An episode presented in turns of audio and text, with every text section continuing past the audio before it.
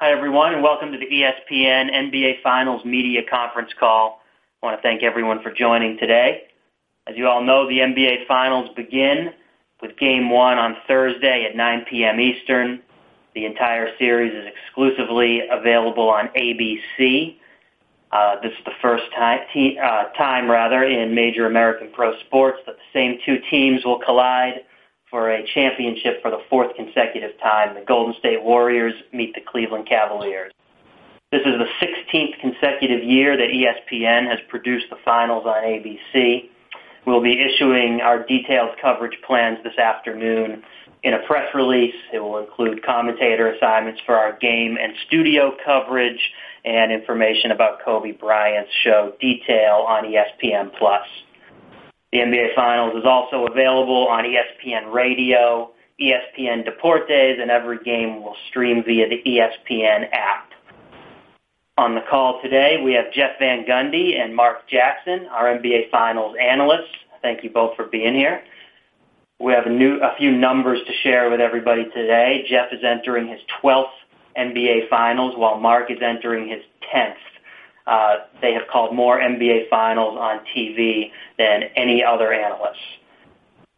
Jeff and Mark will join the voice of the NBA Finals, Mike Breen, who is calling his record 13th Finals, and Doris Burke will complete the quartet. The group as a whole is entering their ninth Finals together, so quite the accomplishments all around. With that, we're going to get right into your questions. I just Uh, uh, a quick reminder that a transcript and a replay of today's call will be available on ESPN Media Zone and will be. Hi, Ryan. This is the operator. Hold your line privately. Can you hear me? Hi, Ryan. Are you on the call?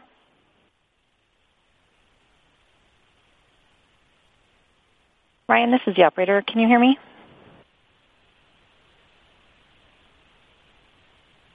Anyway, or what does it say about their style of play and about specifically the the play of James Harden in, in these critical games, if anything?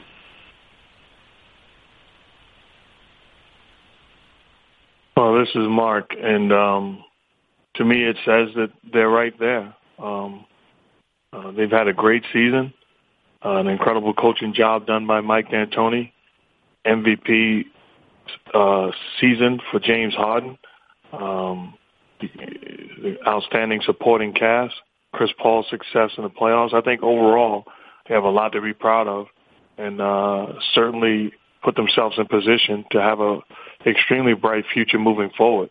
It's awfully tough to beat the uh, the Golden State Warriors. They're champions for a reason. They have no quit. So I think it's more of a testament to who they are as opposed to anything negative to say about the Houston Rockets. It's been a great, great year for them.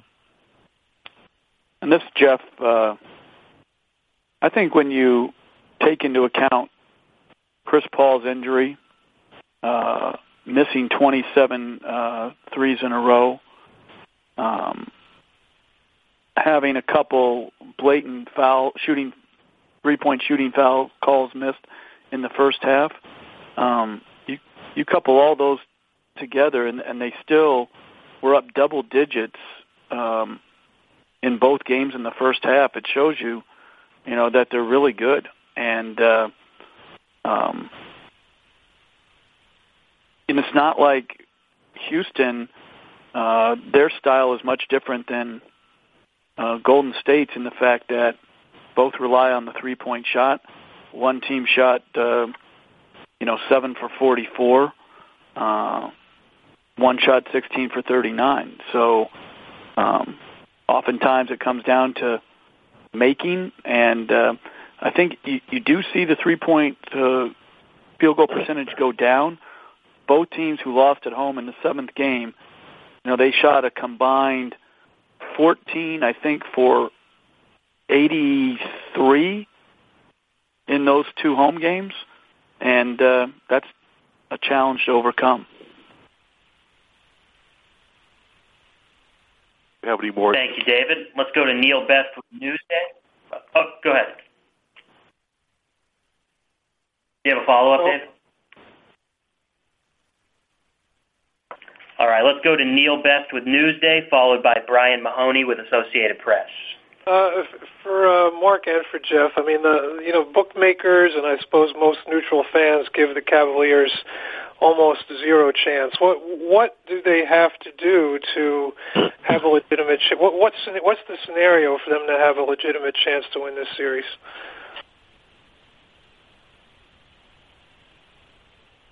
Well, it's Jeff. Um, I think you saw it last night. It, it's really difficult to play a slower player uh, if you're going to switch pick and roll. So Ryan Anderson in eight minutes um, was a minus 12 because he's switching on to Curry, and you know that's a that's a challenging matchup for a guard, let alone uh, a slower big. Um, so I think you know Cleveland uh, they have to make sure you know rotation wise that they don't compri- uh, compromise their lateral quickness.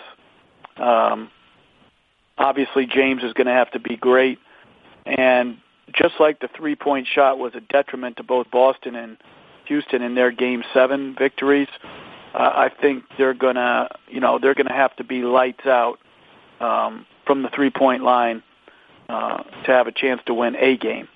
But this is the biggest uh, difference uh, that I remember between two teams heading into the finals um, in in my time in the NBA. I can't I can't think of a, a bigger gap from a team perspective. And this is Mark. I think um, I'm not going to say zero percent chance they have the best player in the world, but to me, clearly the Golden State Warriors are the favorite in the NBA Finals. With that being said, you're Cleveland. Uh, one thing about Houston, you know, majority of the series they did a very good job defensively, following game plan discipline. The Warriors will make you pay the price for making mistakes. So if you are to have any chance of beating them at all, uh, you have to make sure that defensively you're on one accord. Um, but you know they're clearly the favorite without question. Uh, but the luxury of having the best player in the world uh, in that situation, anything can happen. Thank you, guys. Thank you, Neil. Let's go to Brian Mahoney with the Associated Press, followed by Gary Peterson with the San Jose Mercury News Group. Thanks. Um, given what you guys just said about you know, Cleveland's chances, uh, you know, would you like to see somehow if they can figure out a way to change the format around? Uh, I know Jeff, you said earlier in the year that you know you would consider you know the, whoever won the West you thought was going to be the NBA champion, and that's obviously not changed. Uh, would you like to see if there's a way somehow they can make it so two West teams could play for the title?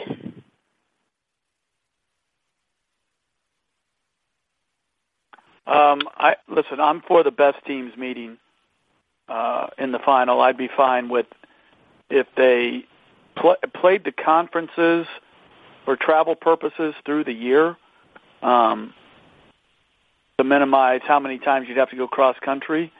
Uh, but I, I I'm always been for the top 16 records should be in the playoffs, and I would be absolutely fine uh, if you then seeded, you know, one through 16, regardless of uh, what conference you played in during the regular season. Uh, you know, there's no. We're all going to try to paint a picture of there's a chance that Cleveland could win, and when you get to the finals, and that's really really hard to picture in in your own mind how a team could win. Um, it's it's a, a letdown. You know, to me, Houston wasn't just one uh, half away from uh, advancing to the finals. They were one half away from winning a championship, and uh, so it'll be interesting to see how competitive LeBron uh, James can make this finals. But uh, any game they get in this finals would be a huge upset to me. So um, I think it's. Uh, I would love to see it go to a one through sixteen seeded uh, scenario. And, this is Mark, and I'm an old school guy. Um, I would probably prefer it to remain the way that it is because at the end of the day, it played itself out. There was times when the Eastern Conference were was dominant, and and now we're going through a process where the West, led by the Warriors, are obviously uh, more dominant. Uh, I, I, I'm, I think that they're clearly the favorite, clearly, and I think it'd be a major upset if the Cleveland Cavaliers were to win the NBA championship. With that being said, I think we're not giving the Cavs and Ty Lue, LeBron James, and the supporting cast enough credit. They marched through the Eastern Conference. I'm not so sure that they're not the second best team in the business.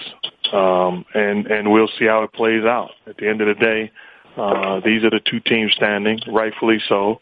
And I think it makes for a great story fighting each other for the fourth consecutive year.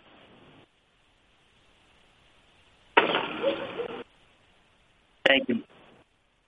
Let's go to Gary Peterson with the San Jose Mercury News, followed by George Thomas with the Akron Beacon Journal. Um, hypothetical, well, semi-hypothetical question for the coaches. Um, assume you're coaching a team that, for whatever reason, just comes out of the halftime locker room like gangbusters and overcomes every deficit and just plays phenomenally. Are you at all concerned that they might drift into a mindset that they can coast as long as they want to, uh, knowing that they or thinking they could turn it on at the drop of a hat? Well, this is Mark, and I think you would be concerned about that, and I'm sure that Steve Kerr uh, is preaching the same message that they can't continue to fall into these traps where they find themselves down at halftime uh, to the point where they have to turn it on and play with a sense of urgency and climb back into their credit. They do have that in their arsenal where they have the ability to make the proper adjustments, regroup, not panic, and then take care of business. But what you don't want as a as a coach and what you don't want as a player is to continue to dig yourselves in those type of holes because at some point, whether it be during that season or four seasons later or whenever, it's going to get you. Uh, so uh, I'm, I'm sure that's the right message to be preached. And uh, fortunately, they have superior talent where they've been able to, to win these ball games. This Jeff, uh, absolutely, it would be a concern. Um, it's, uh, I think Houston defensively, as Mark mentioned earlier, was uh, so good for so much of this series that they made it really difficult.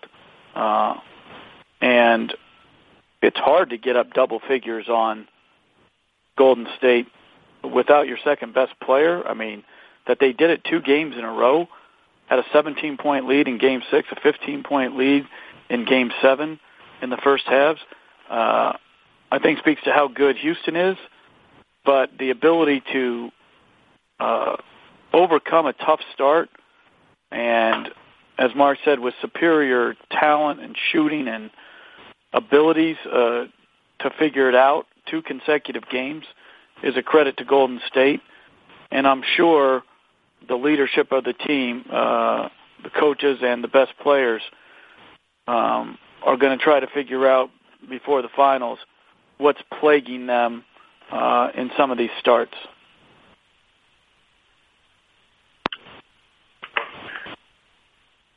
Thank you, Gary.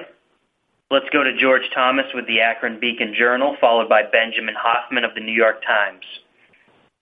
Um, after the Cavaliers clinched uh, the Eastern Conference championship the other night, was it necessary for LeBron James to defend his teammates the way he did in, in that press post game press conference?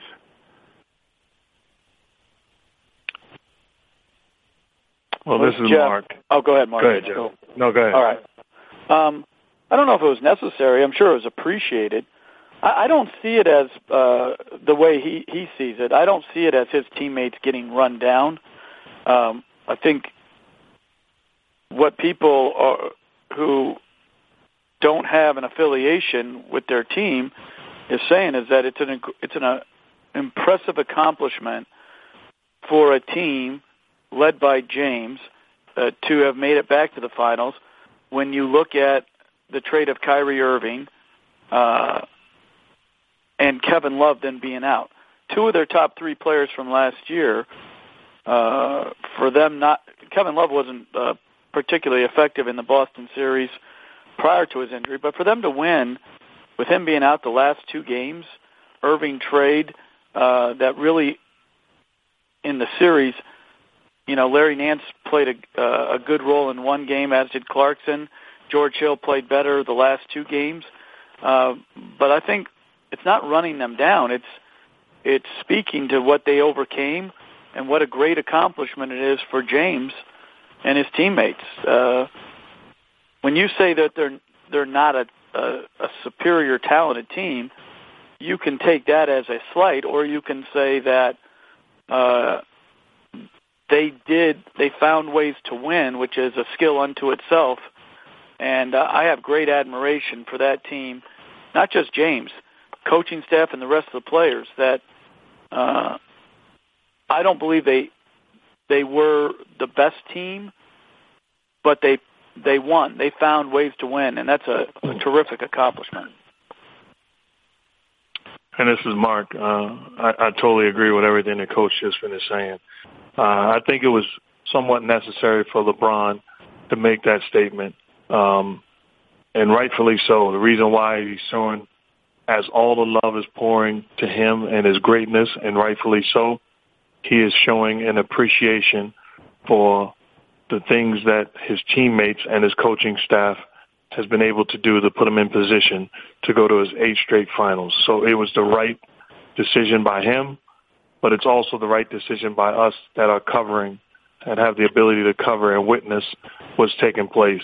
Um, as far as the supporting cast, there's no knock to them, but it's just speaking the facts. They have done a great job of putting themselves in position to go to the finals. Thank you. Thank you. This is ESPN's NBA Finals media conference call with Mark Jackson and Jeff Van Gundy. Let's continue with Benjamin Hoffman from the New York Times, followed by Logan Murdock with the San Jose Mercury News. Hi, guys. Uh, so the Warriors still use the strength in numbers uh, catchphrase on a lot of things, and and that was certainly true of their 2015 team. And it's not like they have a, a a lack of talent now, but it seems like anytime they get away from their their core five guys, things fall apart a little bit. Uh, Iguodala goes out, suddenly things aren't working as well. They go to their bench, they don't seem to have that reliable bench that they that they had at one point in this run. So with all these third quarter explosions, how much of it is halftime adjustments and half, how much of it is being able to sort of reset their rotation back to their core guys and maybe get some rest for Steph uh, so he has a physical reset? And then sort of a second part to that is how big of a lead do you think the Cavs would need to have at a halftime for you to think the game's actually over? Well, this is Jeff. I, I think the uh, I always laughed at the strength in numbers uh, thing. I, I always said strength in stars. Um, you know, they their star quality has always been, you know, terrific. And uh, when they added Durant, it became off the chart. Their their roster construction this year is a little bit uh, top heavy when it comes to centers. Uh, I, I think the injury to McCaw and to Iguodala uh, fur, uh, furthered that uh, concern, and uh, you know, so that they're they just didn't have the numbers of perimeter players. Um, I, I don't look at rest as a as a major thing. After teams lose or struggle, I think the media right now uh, they instantly go to fatigue as an excuse versus you know the other team is trying hard too, and they got really good players. Um, so uh, I just don't. I, I think because of their injuries right now, they're just not as deep perimeter wise. And I'm going to be interested to see uh, from a center standpoint, uh, do they go back to playing um, different centers? Uh, especially if Tristan Thompson continues to start. You know, they go back to a McGee or somebody like that, or do they just stick with, you know, Looney and uh, and stay smaller and quicker? I'll be interested in that. And this is Mark. Um, to answer your question, I don't think it's a rest factor at all. And uh, at the end of the day, when you look at what Houston was able to do in Game Six and Seven, being up huge in the first half, it wasn't because of resting their star players. They was thoroughly outplayed, and at times uh, had a lack of discipline. I think in the, at halftime they made the adjustments, came out and played much better, and uh, that's the difference. When Steve Kerr says at the end of the first quarter that was awful basketball, he's not referring to the second unit. He's referring to the entire group that's been on the floor. Uh, they're not as deep as they've been, and I'm in agreement with Coach that it's top heavy. When you have, it put you in position to, to, to mix and match keeping those guys on the floor. So uh, it will be very interesting to see the rotations that take place, whether they start a big or, or, or who plays or, or the rotations that Steve Kerr decides to go with uh, in trying to match uh, the Cleveland Cavaliers because they're a different team than the Houston Rockets.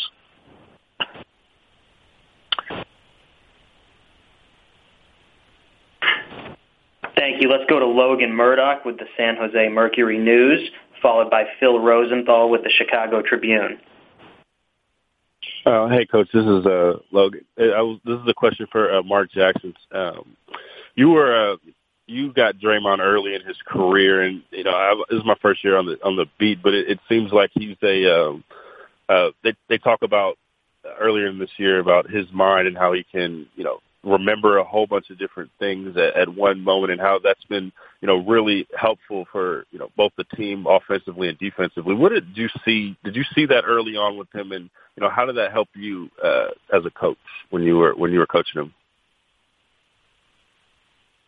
Well, to their credit, it wasn't just Draymond. I mean, we, they have a bunch of guys that are high IQ guys that have the ability to, you know, recognize situations, plays, um, and and make adjustments and communicate their way through it. I mean, even you look at a guy like like David Lee, they were outstanding at at being students of the game, understanding the game. The one thing about Draymond from day one, he was a leader, and that is something that was was lacking with with uh, with the team. Uh, somebody that would speak up and be vocal, and um, uh, at that time, you know, we had great leaders as far as their abilities, but not in the locker room. And he was a difference maker from day one as far as that was concerned. It was a perfect situation for him, and he blossomed in, in the role.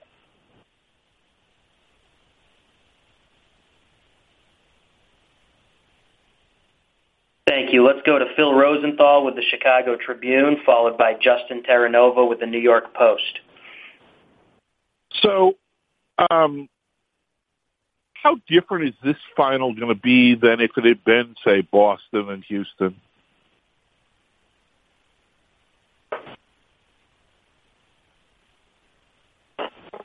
Well, I, this is Jeff. I, I think no matter who came out of the West and who came out of the East, the Western Conference uh, winner would have been the prohibitive favorite. I mean, um, for many different reasons, but uh, you know, Boston had a tremendous year.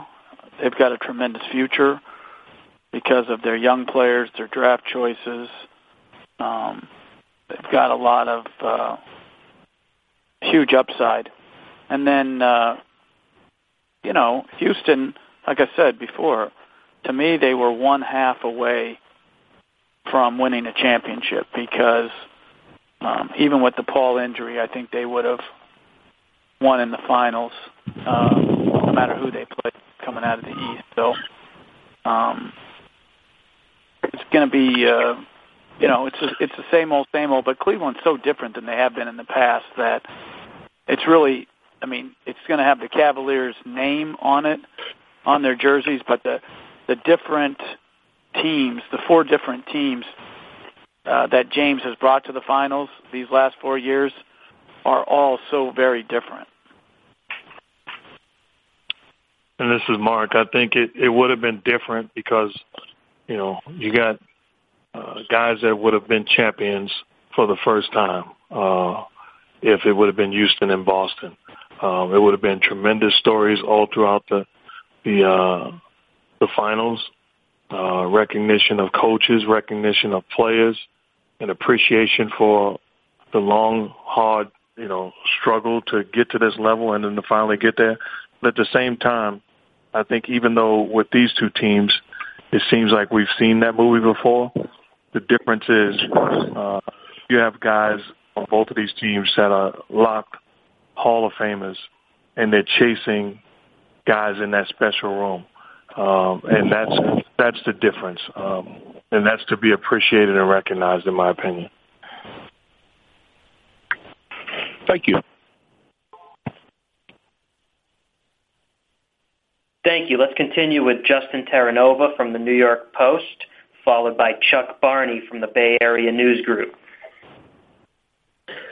Is there is there a way you guys have to approach this from a, a game perspective uh, in, ter- in terms of uh, you know talking points? Because some of the uh, you know things about these teams are so similar this year.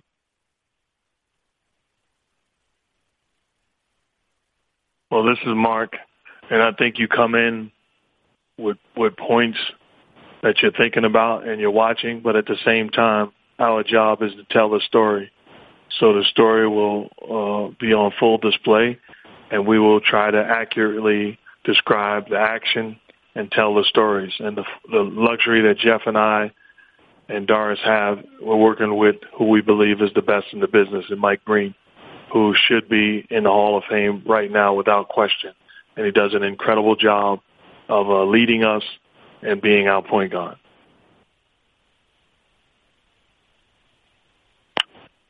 Um, and for me, yeah, I mean, it, it's uh, obviously the the coverage is going to be star star driven, like it always is.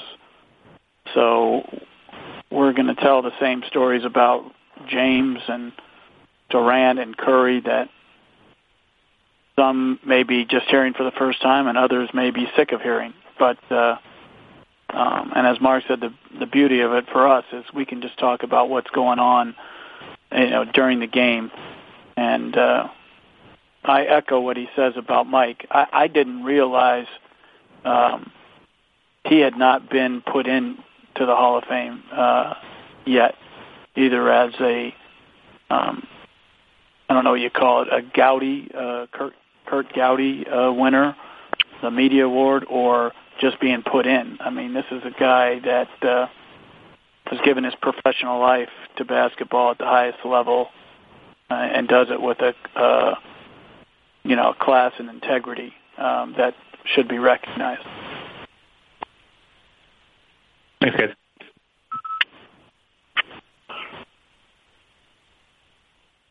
Thank you. I think we all agree with both of your sentiments. Let's go to Chuck Barney with Bay Area News Group uh, followed by uh, Stefan Bondy with the New York Daily News. Hey there. Uh, hey there. You guys have touched on this a little bit, but uh, after last night's game, I, I go online and I'm immediately seeing reactions like, oh, ho hum, four times in a row. These reruns, same story, blah, blah, blah. So I'm just wondering, I know you guys aren't in the marketing department, but how do you sell this thing, you know, coming out of the gates uh, and get people excited about this. What what do you say to people that are saying, "Oh my God, here we go again"? Well, this is Jeff. I, I don't think it's up to us to try to excite people. The games will either excite people. The results will either excite people.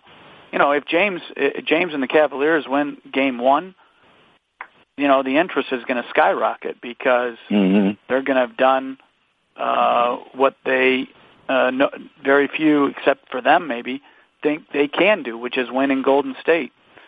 Uh, if they get blown out both games, it doesn't matter what we say. Um, you know, people aren't going to be as excited. So to me, it's all about. It's not about what we say. It's about what happens on the floor and the results that the teams get. And if it's a competitive series, uh, it's going to be great for the NBA. Uh, because one, obviously it's the finals, but two, I think it's going to be an unexpected competitive series if it is truly competitive. And this is Mark. I agree with everything Coach just said. Okay, can I follow that up real quick? Uh, just should, what do you, you think? should just say that all the time. By the way, I think he should. um, do you think this is good for the league to, for to see this four times, or or would it been better for the league to have the Rockets or the Celtics in there? Well, this is Mark, and I think it's it's great for the league to have the two best teams uh, make it to the finals, and that's what took place. The two best teams in you know respective uh, conferences are representing them, and and I think it's great when you look at that Warriors team full with you know great great players and uh, great coach and uh, able to accomplish what they've been able to accomplish, and you look on the other side with a, a great coach, all time an all time great player, and uh, it's a tremendous story. So I think it's it's awesome for the league to have uh, tremendous star power on the biggest, brightest stage. Okay, thank you. Yeah, that is Jeff. I agree. It's just, you know, it's when if, if LeBron James being in the finals is never bad for business, and obviously the Warriors are, uh, you know, such a uh, a team of superior talent that Durant, Curry, Thompson, you know, they're mm-hmm. going to always be a big draw. So, um, I think it's up to other teams. If if, if we want to see a different finals, uh, you know, then we got to have other teams, you know, win, or uh, we got to set up a different system and not make it Eastern Conference and Western Conference, but make it uh, based upon the records. Okay, thank you.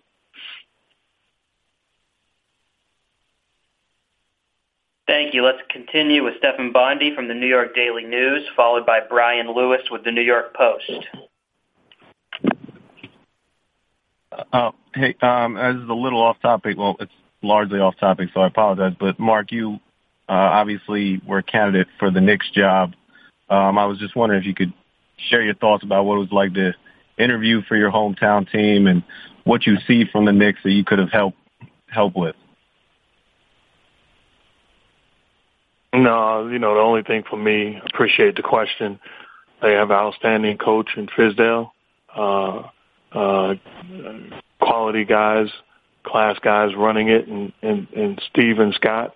Um, and I wish them nothing but the very best. It was a heck of an opportunity, and um, wish them nothing but the very best. All right, you you don't want to expand on it at all on what the no no I just like? expanded. I'm not trying to be a okay. jerk. I got you. No, that that does nothing. You know that does nothing. With all due respect. No, thank you. Thank you. Let's let's go to Brian Lewis with the New York Post, uh, followed by Charles Hallman with the Minnesota Spokesman Recorder. Brian.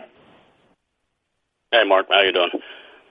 Uh, Mr. Bondy uh, snatched my question, so I'm going to pivot a little bit. I- am curious to both of you, what um, if there are any things that you feel that Houston, that Cleveland can take that they could have learned watching Houston in this series? Understanding it's a completely different roster, but are there any things that they could take and put into action that they would have learned from watching the Western Conference Final?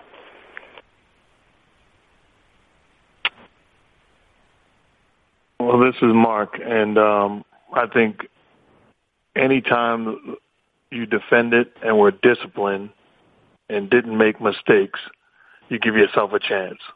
And that took place in the Houston series when they were not and they did not take care of the basketball. You can forget about even having a chance. But to me, the first thing you have to do is be disciplined defensively, be tied together, and then offensively, you must take care of the ball because that is a, a tremendous offensive team that will make you pay the price when you make mistakes. I think Cleveland, uh, with all the switching that Golden State does as well, like you got to put out guys who can make plays off the dribble. Uh, that's a challenge. Um, to Mark's point about defensively against them, uh, I think you have to try to play your fastest, toughest, smartest guys, whoever they are, because the challenges individually are absolutely overwhelming, and you're going they put you in different situations. Uh, if you're not if you're if you're not a smart group out on the floor, you're going to make mistakes. So I'm I'm really interested to see who they play, how many they play, and in what combinations they play them. Uh, because again, th- these are going to have to be uh, lower scoring games. Um, for me, for me to believe Cleveland can win, they're going to have to, you know, be in the 90s uh, because I just don't think Cleveland has the firepower to to win shootouts, and so um, going to have to be, you know, grinded out games where the tempo is controlled, and to do that, you got to have smart, tough guys on the floor.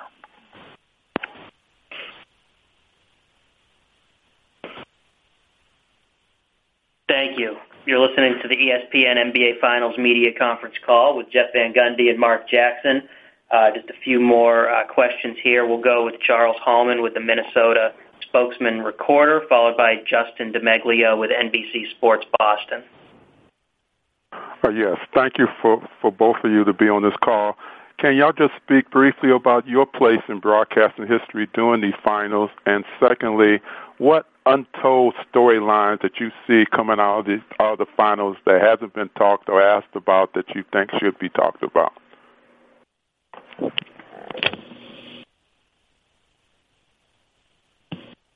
Uh, well, this is Jeff. Um,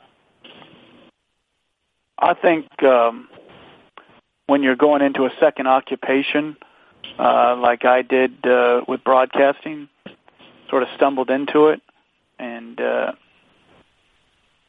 I think it's more about the people you work with.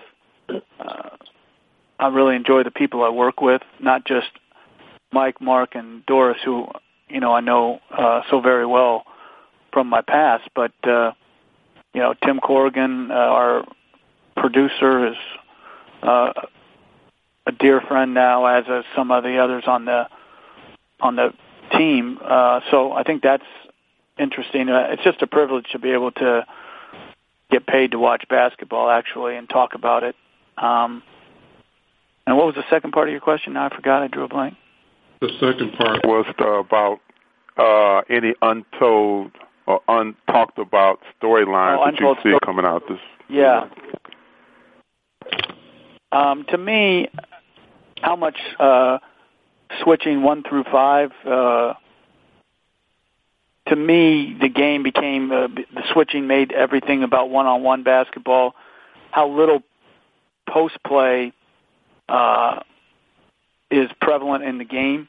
I think a lot of these guys, because of the switching, are going to have to work on their post games because um, you have to be able to punish smaller players uh, for switching, either on the offensive board or just being able to shoot a basic jump hook. I, it was absolutely uh, appalling at how little game some of these bigs have uh, when guarded by a small player. Um, I think all teams in their player development uh, programs are going to have to add that part back into the game to be able to take advantage of some of these switches.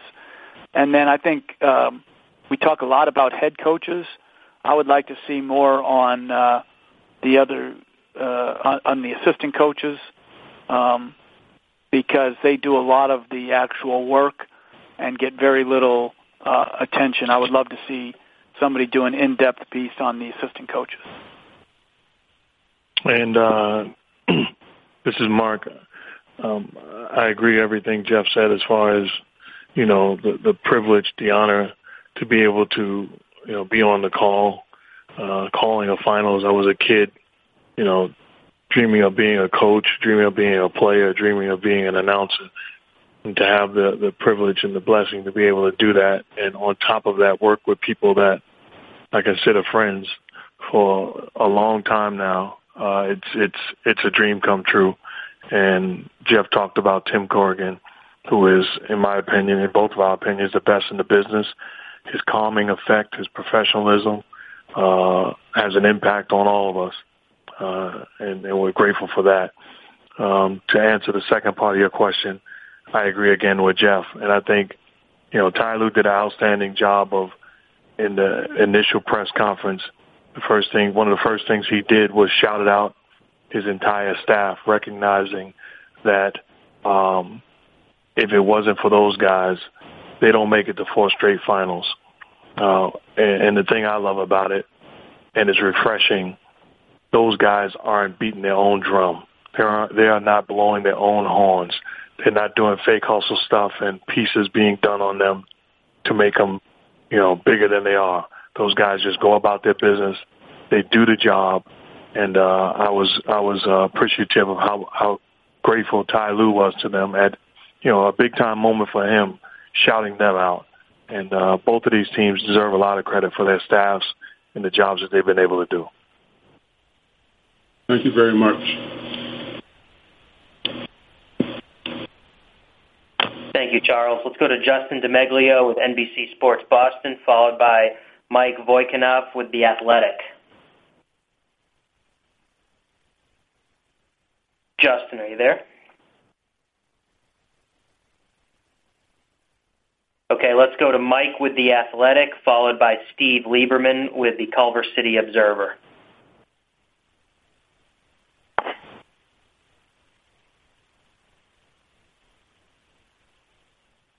Mike Vorkunov with The Athletic, are you there? Yeah, can you hear me? Hello? Yeah, we can hear you. Go ahead. Oh, uh, Yep, I got gotcha. you. This is okay. Uh, this is for for Jeff. Um, everyone last night was watching. You know, the Rockets missed 27 threes in a row and shoot themselves out of that. Um, you were, I think, on the bench for the Knicks in the '94 Finals as John Starks had that, um, you know, that rough two of 18 night. And I'm just wondering when you're in the the team infrastructure and you're watching, you know, whether it be the entire team or someone in particular have a rough shooting night like that. Um, what, what is it like to see up close and to see them and to go through it?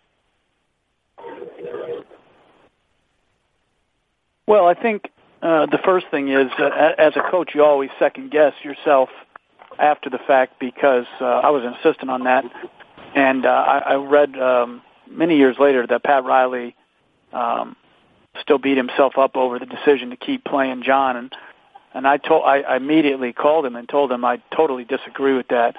Um, I think we you'd kick yourself if you took out the guy who you knew could make in a heartbeat, who was a great competitor, um, and had the chance in any six minute stretch to get it going. And so um, your belief in them doesn't change. You, you know, you read a lot after the fact uh, where critics say, well, the three wasn't going, do something else. But um, to me, the player has to play to his strengths and play his game and play his role. And it's up to the coach if he feels the misses are affecting your team negatively and he has a better option, it's his job to substitute.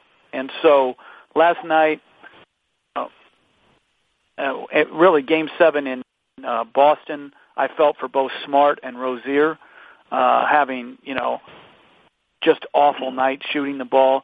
I felt the same way for Ariza last night. Ariza, I don't know well, but I I know him somewhat. Have so much respect for him as a competitor, a player, and a person.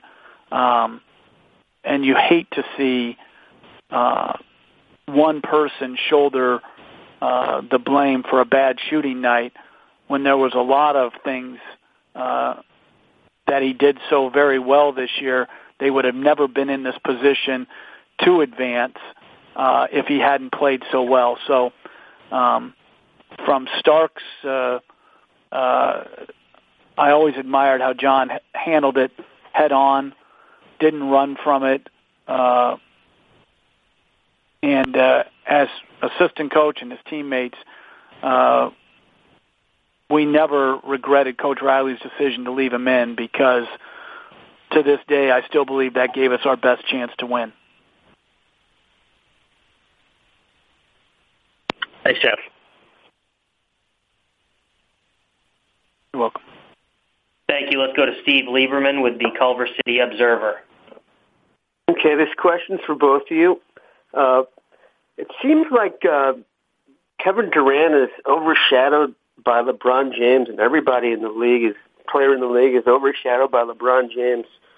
Um, first, um, it's kind of a two-part question.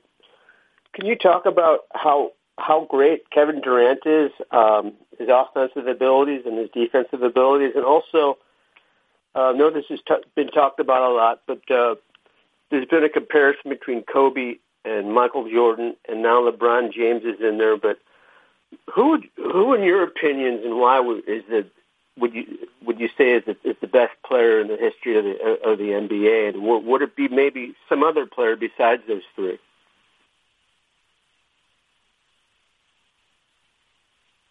Oh, this is Jeff. Um, just because LeBron James is talked about in uh, such glowing terms as a player does not detract at all from what Kevin Durant has done uh, as a player in his time in the NBA. Uh, his offensive talents are uh, at his size are just absolutely overwhelming.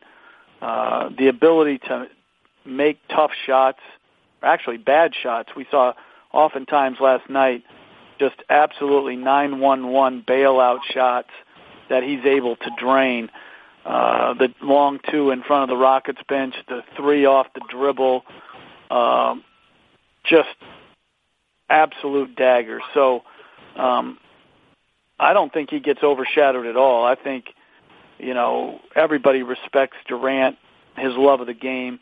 I think also his improvement his handles improved dramatically. His passing has improved. Defensively, he's gotten much better. So, uh, yeah, I think everybody really respects him. And as far as who's the best, uh, to me, there, there's two different questions within that. Who would you take to win one game? Uh, you know, quote, the best player that you've ever seen, and who's carved out the best career. And as far as Le- LeBron James, to me, he's on his way to carving out the very best career that's ever happened in the NBA. And right now, I think the very best career that's ever happened in the NBA is Kareem Abdul-Jabbar.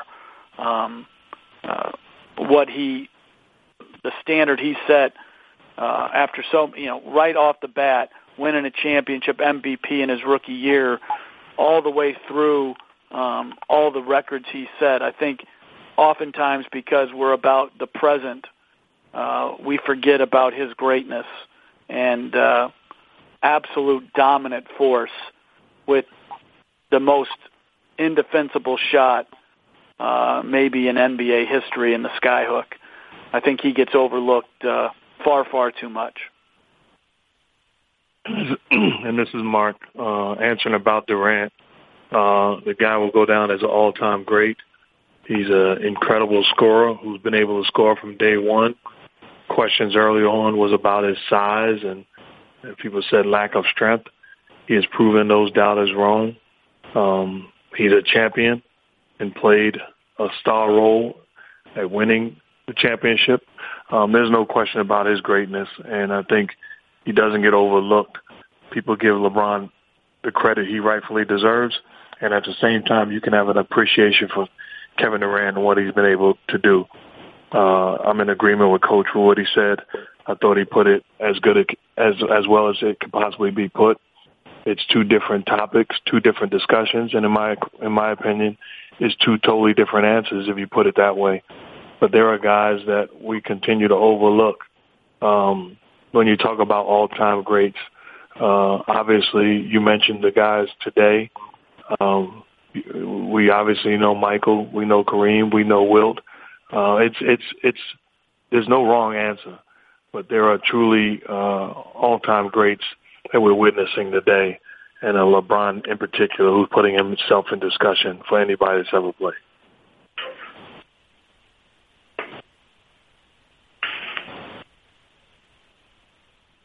Do I have time Thank for a you, follow-up? Steve. Yep, go ahead. Yeah, I was just thinking. Um, the the person the the player that might be the hardest to defend uh, w- would you say that that Durant is up there with with the greatest? And uh, who who else would you say in the history um, has been the hardest to defend? Well, this is Mark, and I think you can put you know several guys in that discussion when you talk about Michael Jordan and what he's been able to do or was able to do for all those years. Um, just absolutely unstoppable. Uh, Kareem with the one shot that nobody had an answer for. Uh, Wilt scoring 100 and averaging 50 and 25. Shaq and his dominance. Kobe and his dominance. LeBron and his dominance. So, so you can go on and on and on. I, I don't. I think it would be unfair to pick one guy. Uh, but there are certainly, you know, a group of guys that there was no answer for. Yeah, and and for me, uh, it's a difference between inside players and perimeter players. Um, I think everybody would agree that Kareem was impossible to defend, and then, you know, Jordan.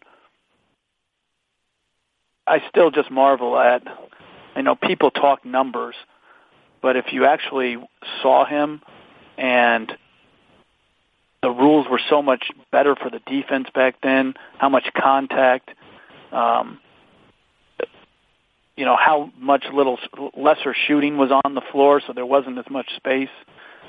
I have no no doubt that he was the best individual offensive player from the perimeter position that I have ever seen, and I think ever will see in my time in the NBA.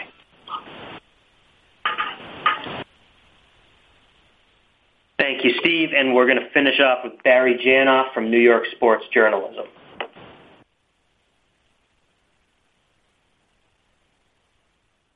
Barry, you still on the line? All right. We're going to call it there. I want to thank the members of the media who joined today once again. Thank you to Mark and Jeff. Uh, look out for a transcript and audio replay of today's media conference call and uh, our press release announcing the company's full coverage plans for this terrific event. Thank you again. Have a good day.